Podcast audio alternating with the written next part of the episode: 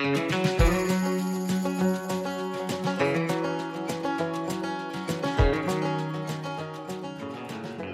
to the Dairy Farmers Digest, a podcast dedicated to all things dairy farming. Each episode, we will talk to industry leaders who share their insights and experiences into the dairy business. I'm your host, Keith Schweitzer, and I hope you enjoy this episode.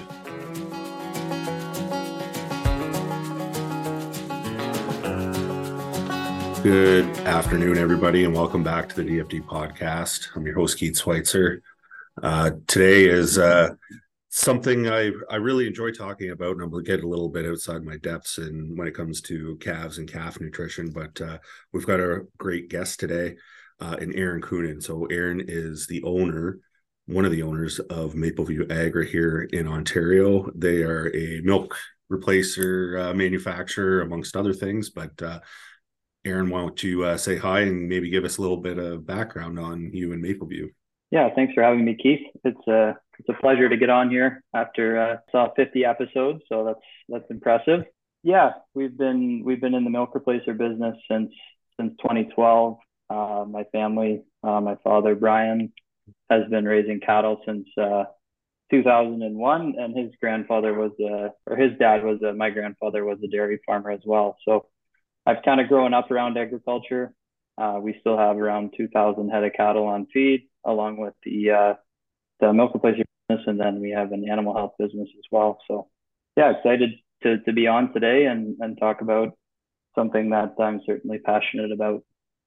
Oh, that's excellent. I know about a year ago we got to tour your manufacturing facility and uh, your research barn. So maybe just touch a little bit on what you guys do with the research barn. It's uh, it's not too often that uh, you come across these companies that are doing a lot of their own research with their with their own cattle. I know a lot of stuff is you know university based, but uh, to see what you guys are doing there is pretty exciting. Yeah, so we have a, a facility with four rooms in it, segregated with each housing 64 calves. So we actually just went through a, a recent renovation just to be able to to monitor things a little bit differently uh, on a little bit more of an intensive basis. So now we're able to track individual feed efficiency uh, as, as well as water intake. So we have a water meter for each calf, um, and just very monitor very closely as far as you know what kind of health outcomes we want to look for, um, feed efficiency, overall growth, overall health of the animals, and and just finding ways to support uh, what we're doing in the market. I think is is something that we value, and uh, it doesn't come without headaches and, and a lot of work um, and, and growing pains to get to the point where we are now. Obviously, uh, we made a, a, large investment in the in the facility, but uh, the things that we've been able to learn, how we've been able to adapt in the market, uh, and kind of be a leader in that sense has been uh, very very exciting for us. Yeah, I know you guys do uh, do a lot of work there on like not only your own products, but I know you guys have done some outside trial work for uh, other companies as well, which is definitely it's neat to see coming from a from a farm background and you guys kind of getting over into like a little bit more research but still getting some of those practical results out of it. I know uh, stuff with universities is always very controlled and i know you guys do a lot of controls there too but it seems like it's more of a a commercial setting than maybe a research setting. Yeah certainly have um, probably more sample size than what you would see in uh, in more of an intensive situation such as a university, uh, which I think is is helpful when you're looking at you know outcomes such as overall growth.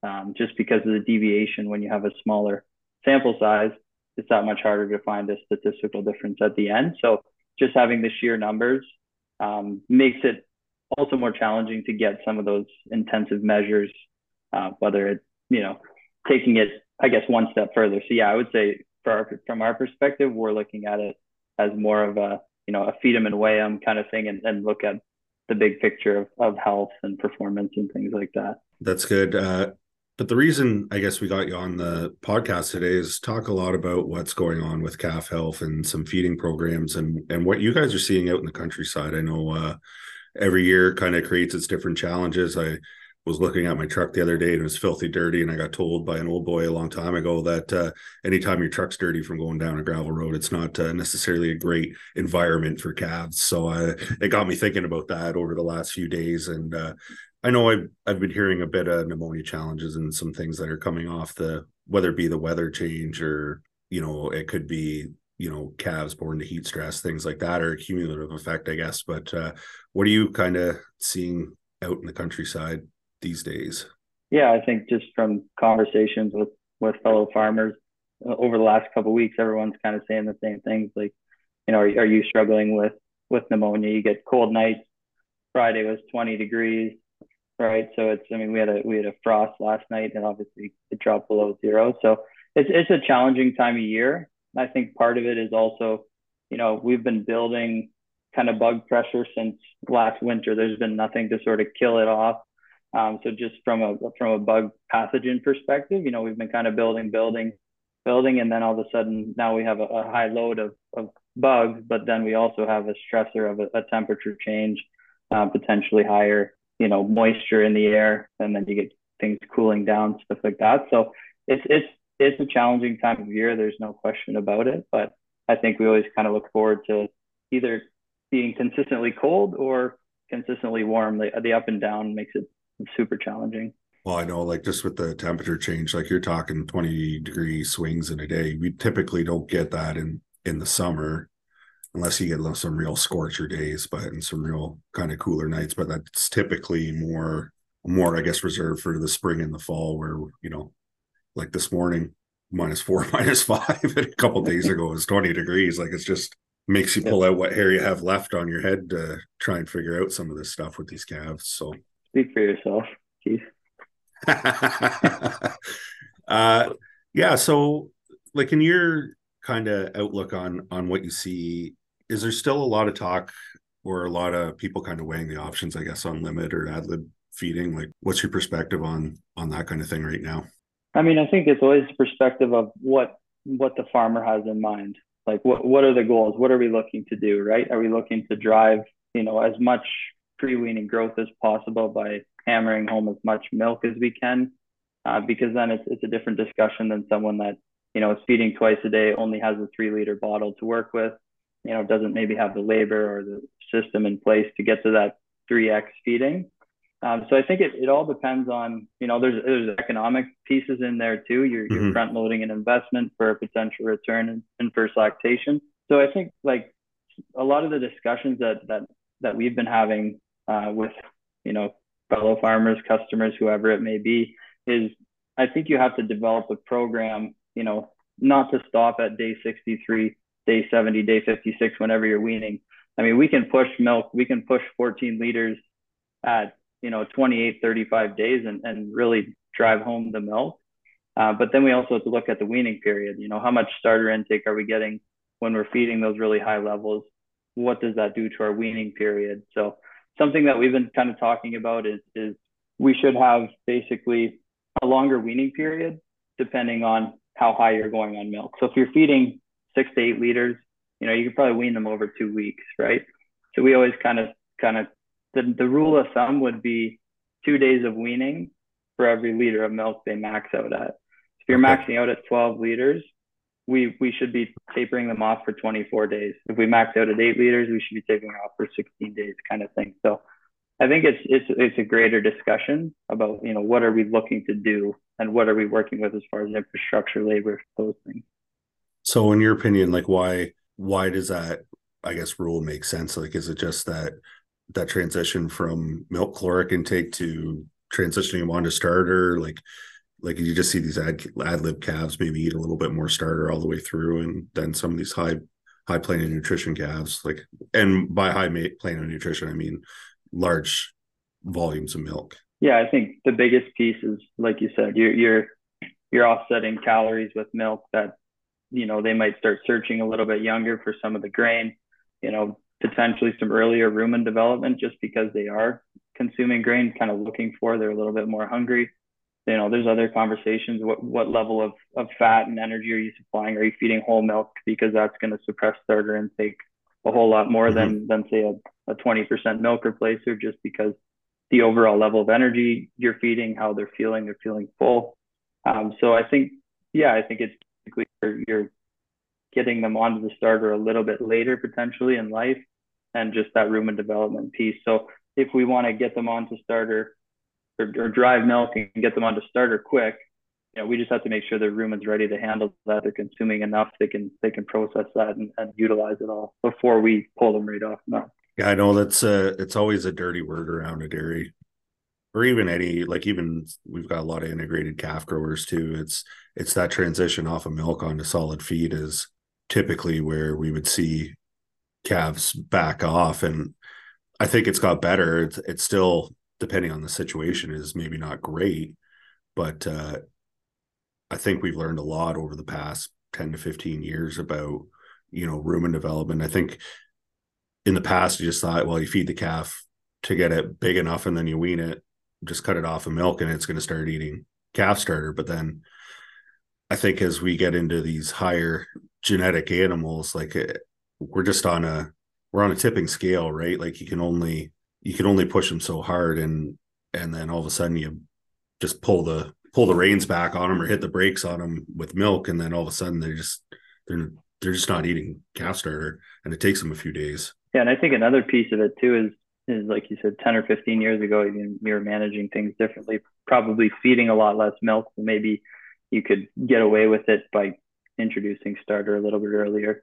But another piece was probably that the day that calf was weaned, it, or weaned, it was being relocated to the next facility too, right? Put into a group mm-hmm. with, you know, heifers that were four or five hundred pounds, two hundred pounds, uh, and and I think we're doing a better job as an industry of of kind of grouping animals, moving them together, um, bringing them into situations that aren't going to be super stressful post weaning, um, and maybe even leaving them, you know, two, three, four weeks, uh, ideally four weeks post wean in in that, and, and then kind of move them as a group.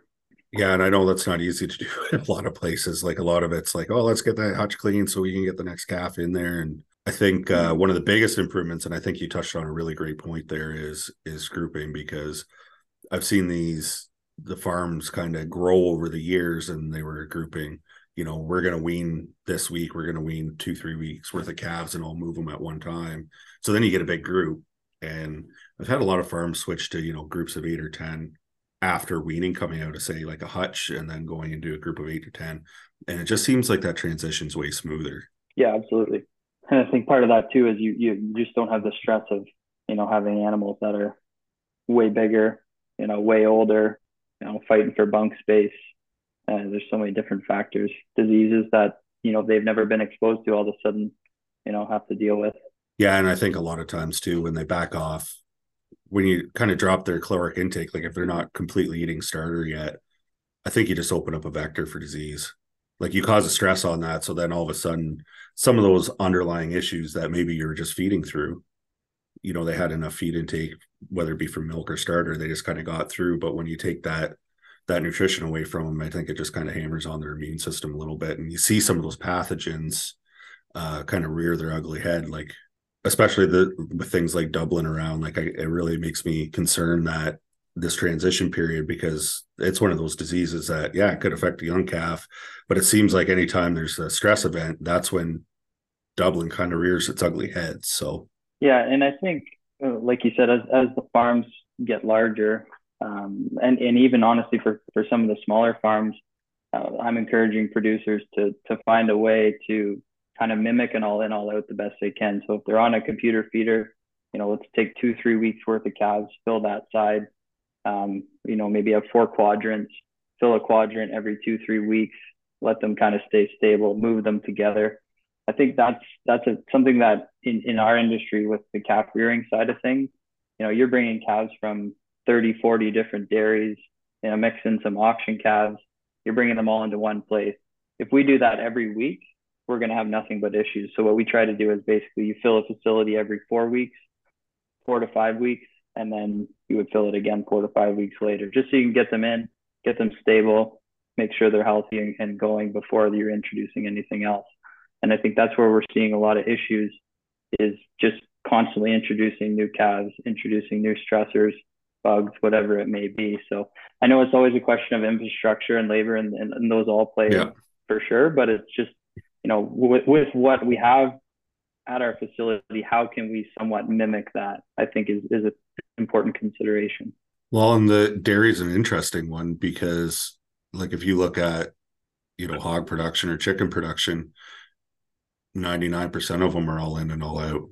Like even when it comes to like nurseries or even just chicks going into a new barn, like there's no way that a chicken farmer would have the barn half full of six week olds and then put a bunch of chicks in there because you know you're just cruising for disaster. And i think on dairy we can learn maybe some of these things from the other industries that kind of kind of cross that that bridge between us where we're all still dealing with young animals and they all have it doesn't matter you're talking to a hog producer a dairy producer or, or swine or sorry chicken producer like all the bad things happen when you've got young animals Absolutely, yeah, and it's it's not an easy, certainly not an easy thing to conquer on a dairy. Uh, but if, but yeah, just just finding ways to somewhat mimic that, I think is is kind of where it starts. And then if you're looking at building new facilities, expanding, whatever whatever the case may be, then that's when you really need to kind of you know hone in on on how do we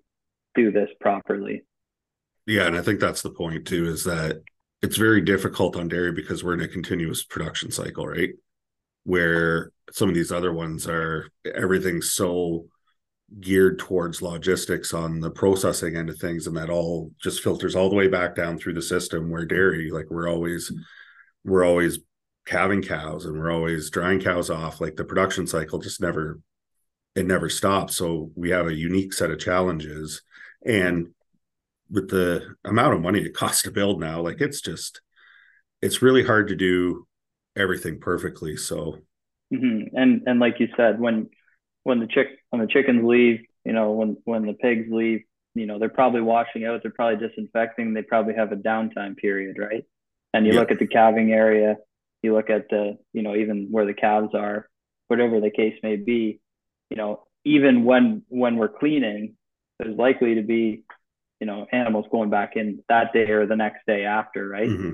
And I think that's something that that we also try to to do a little bit differently on on kind of the production calf side is is leaving downtime. So even if you know you're not, you know, you're washing, disinfecting, but you know, for that cycle to stop, you need everything to dry out. You need to give it a break, give it a rest, and then you know maybe a week later fill it back up. So something that we've seen some producers kind of start to move towards is, for example, having a calving area. You calve out for two weeks, while the other area is empty. Then you would start to calve on the other area and then kind of back and forth that way just to kind of help the load down because I think even if even if we can't eliminate it all, let's just find a way to keep the pressure down uh, yep. during those high risk periods. So yeah, it's just because it's so much money involved in making instru- infrastructure work for you. It's just like we don't see producers building a ginormous dry cow facility for that single purpose because I don't think the the dollars aren't there on the other end to to make it work. But you see lots of producers getting very creative with, you know, managing their calving pens and things like that. Like they're using lots of group penning where, you know, for the calvings for this week go into this pen and the calvings for the next week go into that pen. And there's I wouldn't say they're cleaning them out by any means, but there's always, you know, fresh straw going in there and they're making sure you see lots of producers with little areas in like the corner of their calving pen where they've got a quarter of a bale feeder in the corner and then you see a calf, they dump it in there. Or, you know, lots of producers have wheelbarrows and things by the calving pens now where, you know, that calf hits the ground, it gets thrown in the wheelbarrow and then at least the cow can get at it. And you're limiting the amount of pathogens, I guess, that that animal can pick up from the pen. So yeah, no, I think that producers are definitely aware of it and and always always improving, always finding ways to, to do it differently uh, for what works for, for their own operation. Yeah, and I've uh, I've been around the industry just a little bit longer than you, and it's one thing that you know it used to be where producers never produce enough heifers for their own and there was always you know they were always buying in and and at the time like they could buy larger chunks of quota things like that so they could expand a little bit more rapidly but one thing that i've noticed over the years is our heifer heifer inventories have really grown and it's not necessarily because our industry's grown. I think producers have just done a way better job of keeping the calves that do hit the ground alive. you know doing little management things like that and making sure that they're getting fed right in their in their early life stages and make sure they get transitioned well into the next the next production phase so yeah and i think there's probably been a, a greater focus on on the calf in the last 10 15 years uh, just because people are understanding the value of it and, and what it means down the road. What we what we do now uh, in the pre-weaning phase now how does that affect the you know the first second third lactation right? So i think it's you know it's always a question of of economics right? You're you're spending this time and this money early on. What are we going to see later? And i think there's now numbers to validate that you know you are going to see a return. And i think there's you know new people coming in the industry. I mean dr Anil, mike steele dr trevor devries. I mean guys like that they're they're investing time energy money I mean, us as a company, it's the same thing. We're collaborating with the university numerous times in the year to, to work on new projects and and actually get the dollars and cents and, and how does it affect the overall health of the, the animals and how can we, you know, raise better heifers for that production period, right? So I think just the education and, and the money being spent and invested in in the industry and in the young calves is it's it's been remarkable over the last five years specifically and potentially even out as far as 10 years. So yeah, I think you're right. I think producers have looked less of heifer raising as a cost and more as an investment in their future, which is a it's a really good mentality shift. And and I see it a lot with beef breedings too, because people are cognitive of not trying to like they're trying to limit the their size of their heifer herds because it is bloody expensive to feed them all the way for you know 22 23 24 months until they calve in and they can start paying you back a little bit. But it's it's one of those things where producers are more than willing to spend the money in in the right places if they can see a see a return at the end of the day. Mm-hmm. yeah and and i think that's yeah that's that's where where we where we need to go. I think it's it's long overdue that we've kind of got to that point where we're not making you know decisions based on now. We're making decisions based on you know what, what's the future of our herd? What's the future of our business or operation? I mean you know the farms are getting bigger. There's there's a lot of money at stake now. And and i think that we need to understand you know what we're doing um, and and being responsible with uh, with this young with the young stock just so that we can see a return later on. Uh, just to kind of circle back on feeding like in aaron's perfect scenario what would you see like a a1 feeding program for a calf these days, whether it be replacer or or whole milk? Yeah, I, I kind of touched on it earlier. I mean, it's it's a hard question to answer because I think there's two types of feeding. I mean, you have uh, your grain-fed veal market, you have your dairy cross market, you have your replacement heifer market.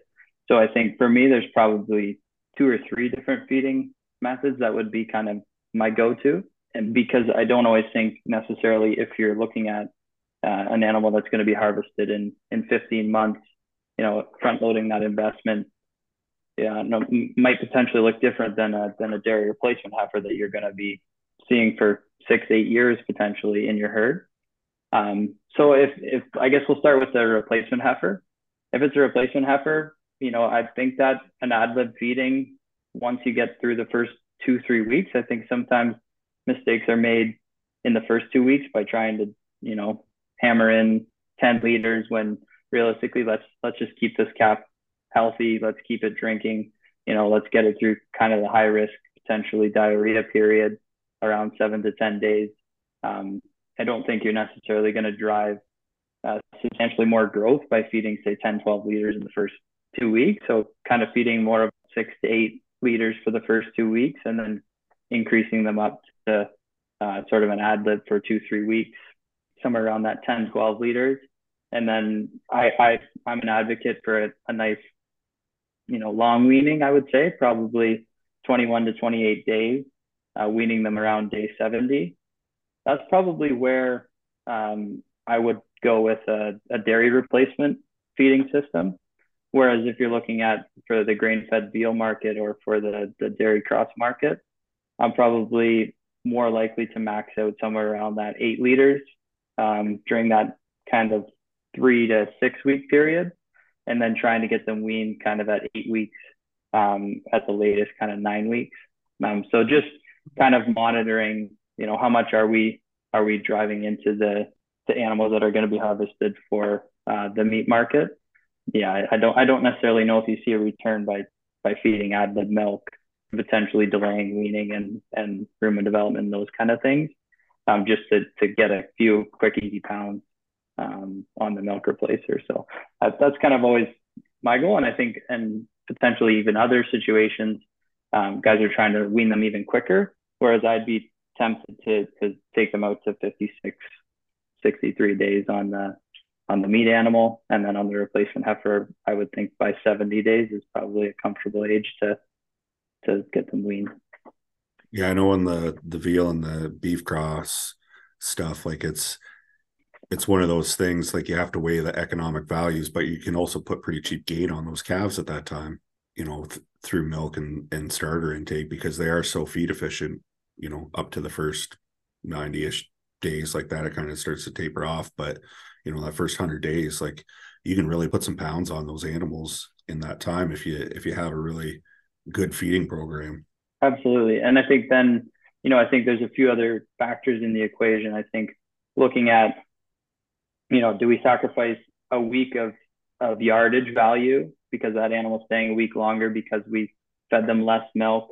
Um, but what did we potentially save to feed less milk to get those pounds out of grain? I mean, you're looking at milk at say four dollars a kilo, looking at grain at you know 35 to 50 cents a kilo. Um, yep. At a three to one versus a two to one feed efficiency. But, you know, so obviously you can put those pounds on a little bit cheaper, but with less pounds means more yardage. Uh, so there's there's so many things that factor in the equation. So I would say I would take kind of like a moderate to high milk um, in, as a standard for the the meat industry. Um, but I do think if you can have, you know, I think you need enough milk to keep that animal healthy, you know, to have it, you know, big enough when you go to move it to the next facility too, right? So it's definitely a balance and, and more of an, an economic decision based on today rather than than later or in the future. Yeah, and that kind of changes. Like I know sometimes milk or milk replacer gets real expensive and other times it's not. So I think you can kind of change your your change your your tune a little bit uh, depending on the economic drivers like outside of the within the industry, I guess, and absolutely make it work, make it work, right? So, and I mean, I mean, there's different discussions too, right? I mean, right now you have a seven, eight hundred dollar calf. And yeah. Two years ago we had a fifty dollar calf, right? So, you know, your yeah. your investment looks a little bit different probably, um, depending on some of those other factors as well. Yeah, I know the uh, I've kind of heard the calf market maybe backed off a little bit, but who knows? Could be back up next yeah. week too. Depends on who's buying, yeah. but uh, um, that really t- changes your thought process when you're looking at that that day old calf and like in a week you could be you know seven eight hundred bucks in my pocket. Like, yeah, yeah. It depends what side you're looking at. The buyers are definitely thinking the calves are are pretty expensive, and the sellers are happy. So yeah, and I mean that calf price is following all the way through right now, which is good because they need it when they're buying expensive calves like that. But uh, yeah, I think there's also, I mean, there's always a risk too. We're we're 16 months away from marketing that calf too, right? So yeah, it's a it's a risk that uh, you know the, the calf producers are taking. With the with the veal and the and the cross calves, I know some people have been talking about plasma uh, and milk replacer now, do you see that on dairy replacement heifers as well, or is that kind of more of a economic driver on on you know animals that are destined for the for the meat or for meat? Yeah, I think that um, functional proteins or plasma, I think there's absolutely a place in in dairy replacements. I think there's a place in in in veal and beef calves. Um, the the biggest reason that we would advocate for it would be kind of high high stress situations uh, so you're essentially supplying IgG uh, at a lower level. Um, mm-hmm. So the, the, IgG of the, the animal plasma is, is around 16 to 18 percent. Um, so you're still getting an immune response, and there's still some some value as far as the health goes. Um, and the other benefit to it is you're not necessarily sacrificing any gain. So we've done a few different studies uh, just internally that a few of them actually published in, in JDS, but uh, we didn't see any difference in in growth. So you're not going to see an improvement in growth, um, but you're not going to see less growth either. So from a feed efficiency perspective, uh, everything was the same. So realistically, you're you're probably bringing um, plasma into the into the scenario for more of the health benefits, and then also as an interchangeable kind of milk protein as well. So there's definitely times where plasma is a premium to add into milk replacer, and there's times where you know it, it pulls in cheaper. So it it can be used in in any situation. I don't necessarily think there's always necessarily a need for it, um, but I think that it's definitely one of the most widely used, you know, additive we'll call it um, across North America when it comes to calves and, and improving health and performance. Yeah, how long has it been around? Like I, th- I think I maybe started hearing about it five, six years ago. I don't know if it's been around longer than that or if it's relatively novel or. Yeah, it's been around. Well, that's a good question. I'd have to I'll have to circle back to you on that one, Keith. But it's certainly been a, around for for quite a while. I know the uh, the calf industry in the, in the U.S. has been using it for years and years. It's I think it's something like 50% market share on calf ranches in in the U.S. Um, so it's definitely the most used additive in the US. It's just recently come to Canada. We started uh, selling some products with it, um, probably been three, four years now, um, and seeing great success on, on, especially on the calf ranch type customers. And we also have quite a few dairies that are that are buying in as well. And and it's just a, it's an education piece. It's not something that that everyone's used to seeing. I mean, you look at the tag and it says, uh, you know, it's a 26 protein, 22% from milk sources, and 17% fat. And right away they think, you know, for years everyone's been telling me that non-milk proteins are are a no-go, right? So it's it's just a conversation about it's not necessarily a milk protein, but it's as good, if not superior to to the milk protein at that point at a very low rate, right? It's you know, it's only in the formula yeah. at five percent. So you're not displacing a lot of the milk protein, um, but it's not to a detriment. It's not to be cheaper. It's it's to actually improve overall health. No, and I think if if you look back years ago when it came from a non milk source, like you're kind of questioning like where's it coming from and can a calf digest it and and things like that. Like there was more questions than answers, and it was just I think it was pretty new and not really a commercial like it wasn't known about in the industry, right? So people kind of questioned it a little bit, but it, it just seems like, especially with these integrated growers, calf growers, your veal and your and your crossbred beef guys, like it's it, it's seeing more prevalence in the market, I guess. Yeah, absolutely. I mean, it's uh, uh, from all of our our calf type grower customers, I would say ninety percent of them are on a, a functional protein product, um, and then we're not we're not marketing any wheat, soy, stuff like that. So I think it just kind of goes to show, you know, when a producer makes a decision to try something, you know, are they sticking to it? And I think that's for us a good indicator that it's obviously working uh, in the in the market. So I want to shift gears maybe a little bit here. And what are the perspectives, I guess, on the on the future of raising surplus calves? Like, do you see any issues with retail markets or processing or consumer acceptance or anything like that? Like, like what's the what's your kind of view? Because I know you guys are in that business as well. So yeah, I uh, I sit on the veal board uh, as a board member, so this is something that we certainly have discussions about all the time, right? Like it's uh, historically that's been a market for a Holstein calf, and now we have uh, crossbreds in the picture as well. Um, so I think as an industry, I think we're doing a good job of making sure that we have a market for these animals and I think you know as as a veal producer, uh, you know I'm proud that that we've been able to do that. I could almost say single handedly, you know, help with that issue for the past 10, 15 years. But I also think that you know I personally, I'm not speaking on behalf of the veal board. I personally think that there's a there's a place for the crossbred calf too, right? And mm-hmm. and potentially, you know, at times of the year when when the veal calves are in less demand or, or the same time the, the beef calf is in high demand, right? So I think they can complement each other, and I think it's a it's a benefit to the dairy industry to have both the veal industry there as a partner and and the crossbred industry, as the beef industry as a partner too. So I think it's it's important that we don't focus too much on one or the other. Um, from my perspective, I think we need to to endorse both, right? Because they're both a market, and and I think it's it's good for the dairy industry to have that. It tells mm-hmm. you know a good story, and I think the consumer wants to know that you know every piece on the farm is working, and obviously that's a piece that in the past, you know, potentially didn't work as well as it could have. So I think you know welcoming both both industries is is really important.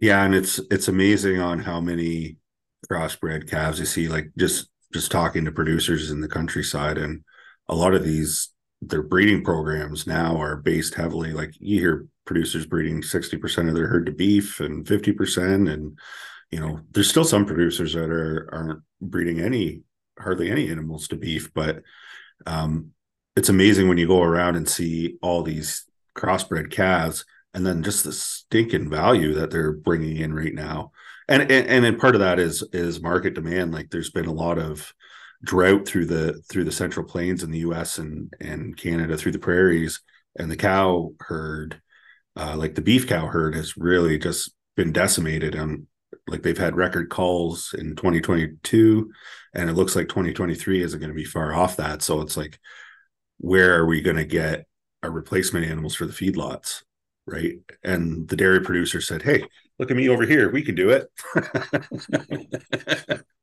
yeah, and and and I, de- I definitely think there's a place for it.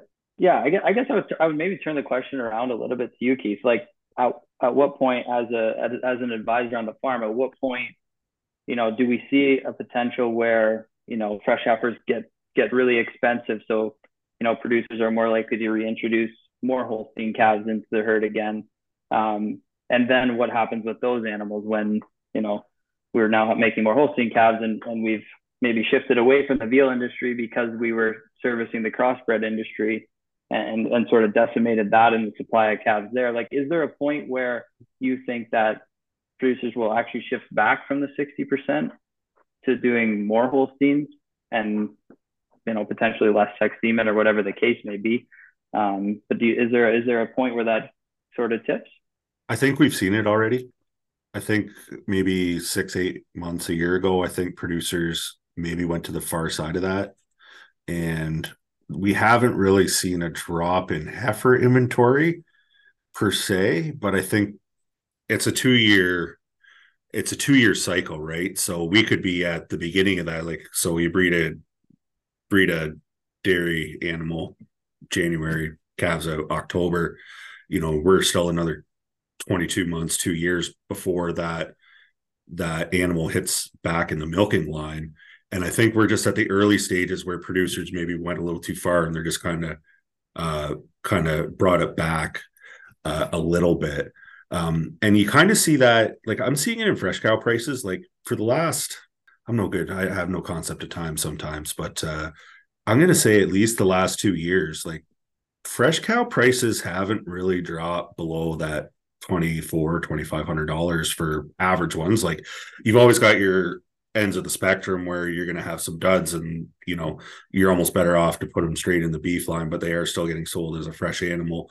And you know maybe you're only going to get $1800 for but then on the other hand you know we're going to see 3500 for the for the real good ones. But i think on average like you hear guys talking that are selling fresh animals you know 25 26 $3000 still. And especially for this time of year that's i'd say on the high side. And i just wonder if i don't know where these animals are going whether they're going down the us or they going to quebec or they staying you know locally here in ontario? I i can't tell you that but i just know that the value has kind of stayed up a bit on them when typically this time of year we start to see those values drop a bit. So i i think that like back to your original questions, I think producers had got to that point already and kind of drew back in a little bit, but it's relatively new that producers are doing this and it took a big uh, mindset shift on it. And so I think people are just trying to kind of feel that out where their happy medium is on how many replacements they should have on the farm.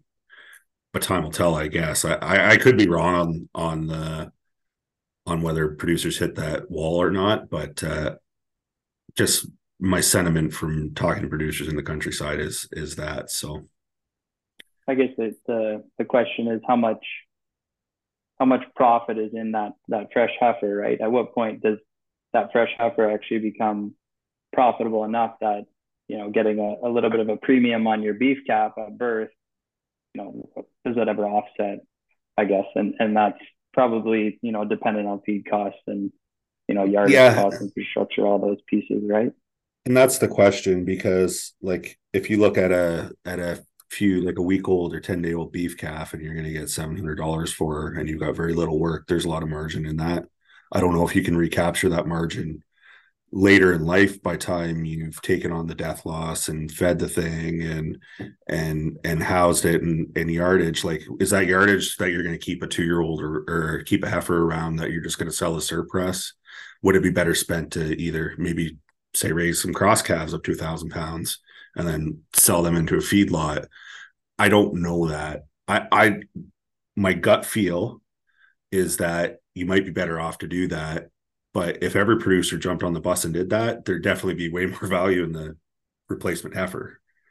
So right. it's it's just going to be a balance, right? Like mm-hmm. the thing the thing that I and I've had this conversation with producers before and with the beef like if you want to raise the beef you got to realize like that turnaround's a lot quicker than what you would have on a on a fresh heifer. Like if you're marketing a fresh heifer to a sales to a sales barn that's going to sell it you know you're looking at if you're to take it to a thousand pounds you're probably looking at 11 12 months of age and you're to get a check for where it'd be 22 months. So it's a little bit i would think maybe more advantageous on a cash flow perspective for a producer to keep the replacement or maybe keep your replacements that you need on farm and then raise those extra beef calves because your turnaround on them is going to be half of what it would be to sell a fresh heifer to a to a sales barn, right. right?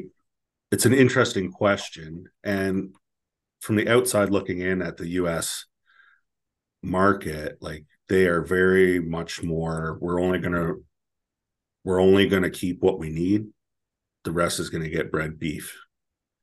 And I think there's a good little, there's some good little revenue streams for that um, from their perspective because the calves are valued at more if they want to keep them a lot of times they don't because the highly da- intensive dairy areas usually land's too expensive to feed them. like they just they don't want to grow extra forage or feed. They're better off to sell them at a week old and send them to Kansas or Colorado or Texas to where they can feed them and, and raise them a little bit cheaper. So, right, right, and I think that makes sense. Yeah, it's an interesting thought process or question too, right? Like, not every producer is going to have the room to keep their beef calves back because you know we've got to raise our dairy or dairy replacements and the question is should we build another barn just so we can put beef calves in it or do we keep them for 10 days and make a bunch the same margin with zero work? Right exactly. And, and are we crowding our heifers and, and and everything else that goes along with it by yeah. feeding them for that extra you know three four hundred bucks in potential margin? Yeah, and I and I know and I have clients that are raising replacement heifers and and things like that, and it's they've got the barn space to do it. They've got you know people that are buying their calves regularly, you know, calling up every week or every couple weeks or once a month and saying, "Hey, you got some, you got some animals for us?" Because I know this might uh, go over like a lead balloon, but when people talk about three thousand dollars to raise a heifer, I don't think it's that expensive. I, I think it's it's probably a little bit more than it was, but I think you can have them calved out, and you got to realize you get the calf out of that animal too. So there's a little bit of mm-hmm. either as a replacement heifer or a beef cross on that. So once you freshen it out, you still get that calf too. So there's some margin there. But I think most heifer rearing programs that I've put together for people, and we've done budgets on them, are anywhere from two to twenty four hundred dollars, depending on if they're feeding replacer and how much calf grain and and what does their transition programs on those calves look like like there's a lot of different ways to feed those animals and mm-hmm. i guess at the end of the day you just got to put pencil to paper or get somebody like me to kind of click around on an excel spreadsheet to see you know what what it is our actual cost production on it because you can yeah, say you're more, one more thing. likely to shoot shoot high. You know, when, yeah. you're, when you're budgeting, when you're making a decision, you're more likely to yeah like, make sure that you're covered, right? And when I do stuff like that, like we use cash values on forages and things like that, and producers are raising forages on a cost production and i know like within our within our own group like there's a big discussion around some of that stuff but just my per- perspective or point of view is like if you're growing double crop things and things like that like it's just not as expensive to grow um and it's relatively cheapish forage so you know there's a little bit of uh there's a little bit of margin kind of built into that but i always price stuff high as a worst case scenario. And if you can do it at the worst case scenario, you can do it at the best case scenario. So, right. A little stress test. yeah. Yeah. Was there anything else coming down like the the calf pipeline that uh, is new or exciting in in your world? I think um, you know we've we've come out with some some pretty neat products on uh, on, on the gut health side, uh, looking at um, a product called lactoferrin. So lactoferrin is found in colostrum, um, and it helps. It's it's a, it's a glycoprotein. It binds iron. Um, but we saw some really nice responses in in in overall gut health and and villi health. So just being able to kind of maintain nutrient absorption following a stress challenge. So by by by offering lactoferrin uh, at the onset of diarrhea, uh, we were able to see a nice uh, improved growth response eight weeks out after the diarrhea challenge. So I'd have to look back exactly, but I think it was roughly um, eight pounds of additional gain um, by offering the lactoferrin. So that's something neat that we've we've come out, and I think that probably ties into the the colostrum discussion. And I know it's been a, a large discussion lately. I mean, I was at the American Dairy Science Association meeting, and there's you know posters everywhere on colostrum, and and you know as an industry we're investing a lot of time and money, and I think that's that's a great uh, spot to put that. Um, and so lactoferrin and colostrum is obviously at a high level. So is it one of the key components that we are able to isolate to, to see some of the same benefits? Um, and then looking at colostrum as a whole, I think it's definitely something that that uh, as, a, as a company we're looking at. You know, where does it fit? How long can we feed it? How much do we need to feed? See those responses um, from a commercialization perspective, rather than you know just solely looking at you know what's the benefit of feeding you know half colostrum, half milk for the first two two weeks. Like, at what point do we not see that response? How much can we get mm-hmm. away with? Because, you know, there's, you know, if you want to spend two hundred dollars worth of colostrum, it, by feeding it at that level, you know, does that make sense rather than feeding it at, you know, a more moderate moderate level and still seeing the same responses? So those are some of the areas that we're focusing on right now. Uh, we've done some oral rehydration work um, that we published looking at different buffers um, different sugars. So uh, glucose absorption versus maltodextrin absorption in the gut um, in, a, in an electrolyte. Um, so we saw that glucose was absorbed within an hour of administration, whereas maltodextrin uh, was absorbed kind of over a 24 hour period. Um, so we've kind of made some changes to to some of our offerings based on on this type of work. Those are kind of the more immediate stuff. We do have some trials going on right now looking at uh, fat levels in milk replacer as well. It's been a hot topic in academia, and I think um, there's there's hypothesis out there that may not mesh exactly with what we see as from a practical level on on body weight gain, grain consumption. You know, we talked about high plane nutrition milk feeding 10, 12 liters at high fat levels. You know, what kind of suppression are we seeing? And, and we're going to be coming out with some numbers to show, you know, we so basically what we're looking at is a 17% fat, a 24% fat, and then a 31% fat. And, mm-hmm. and we'll have body weight numbers, we'll have overall health and performance, uh, water intake, grain consumption. So I think that's that's kind of new and exciting. And I think from there we'll be able to kind of develop or continue to sort of validate some of the products that that we have out there and doing, you know, what's best for the farmer, what's best for the calf um, as yep. a result.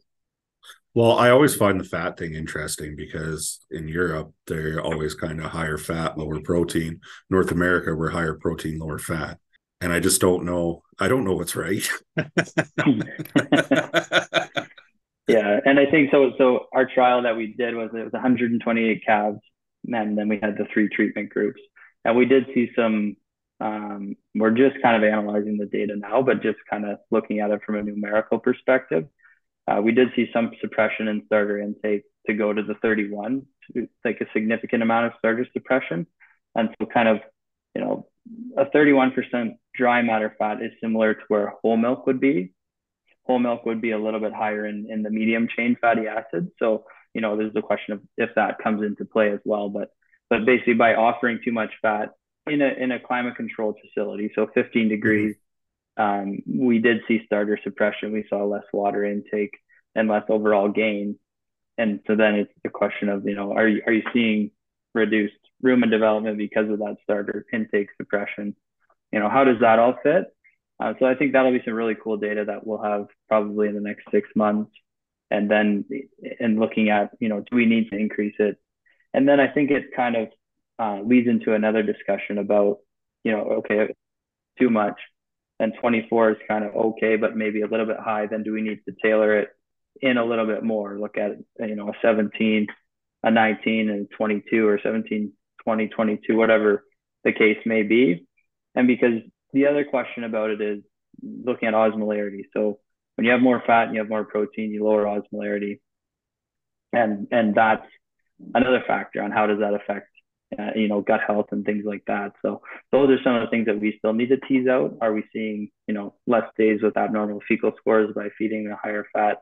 Um, you know those are questions that i don't have answers to but we hope to kind of come up with in the next six months. Yeah that question always interests me because i know like just looking at herds that are on whole milk like they just never they don't get the starter intakes but they get growth. So yeah and and the and the question is, is what type of growth is that, right? Yeah. Is that mm-hmm. creating butterballs or is that creating, you know, nice lean heifers? Um, yeah. I don't mind a little butterball at that stage of life. So coming from the father of two kind of chunky babies. So but, but at the end of the day, does it make does it make sense for you're right, like like where's that growth coming from? Are we getting good skeletal and lean muscle growth? Or are we getting you know, round little squatty heifers. But I've seen some pretty mm-hmm. tremendous results off guys that are feeding whole milk. So I don't know. And I yeah. guess at the end of the day, it's got to fit your production system and your labor and everything else that goes on on the farm too, right? So that's a, that's a whole another podcast there, Keith. Oh, I I would love to get into that someday and just get two people on either side and just mediate that. Sit back yeah. and enjoy. yeah yeah. Yeah, was there entertaining.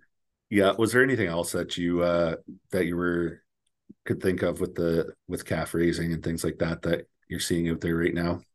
Not not particularly. I think we kind of touched on the majority of it. I think somewhere that I'm I'm interested in is is finding a way to just mitigate that disease transfer uh, on mm-hmm. dairies because you know as the pathogens get stronger. I mean Salmonella Dublin. So we got a trial going on right now looking at um, calves with prevalence of salmonella coming in, and then the number of calves leaving with titers for salmonella Dublin. So I think that'll be really cool to see kind of, you know, what what level are we actually seeing within the industry locally in Ontario? Yes. Um, and, and what effect does that have on the overall uh, health of the calves?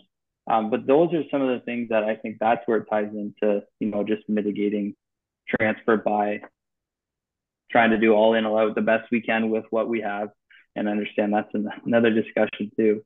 Uh, it's easy to spend other people's money, but you know, just just with what we can, how can we sort of mitigate those risks? Because I, I honestly don't think that the dairies in Ontario have struggled with salmonella Dublin like you know the veal producers and some of the the farms that are commingling, especially closed herds.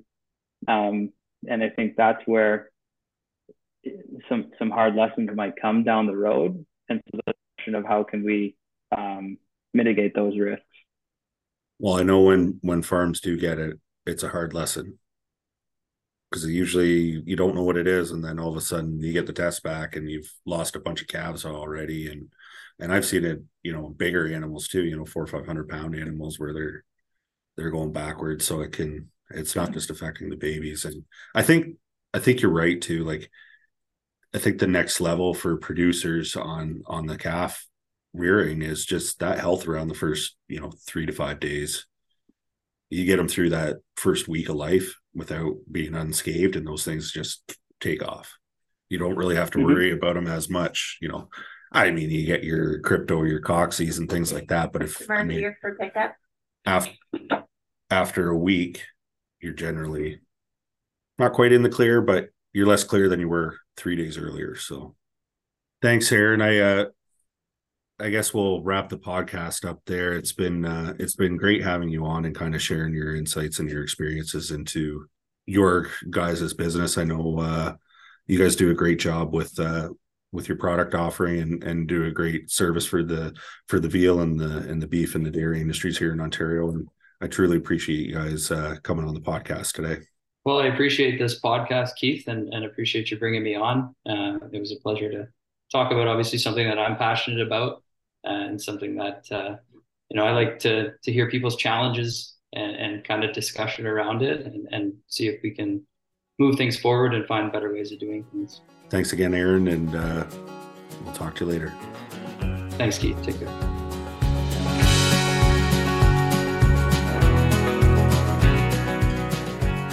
Thanks for listening. This episode of the Dairy Farmers Digest is brought to you by the dairy team at Wallenstein Feed and Supply Limited. If you enjoyed the show, subscribe and follow us on your favorite podcast player, and please leave us a review. If you would like further information about today's topic, check out the show notes for further details and our contact information. I would also like to extend a special thanks to Christine Schoonerwood, our producer, and our sound engineer, Daniel Noguera.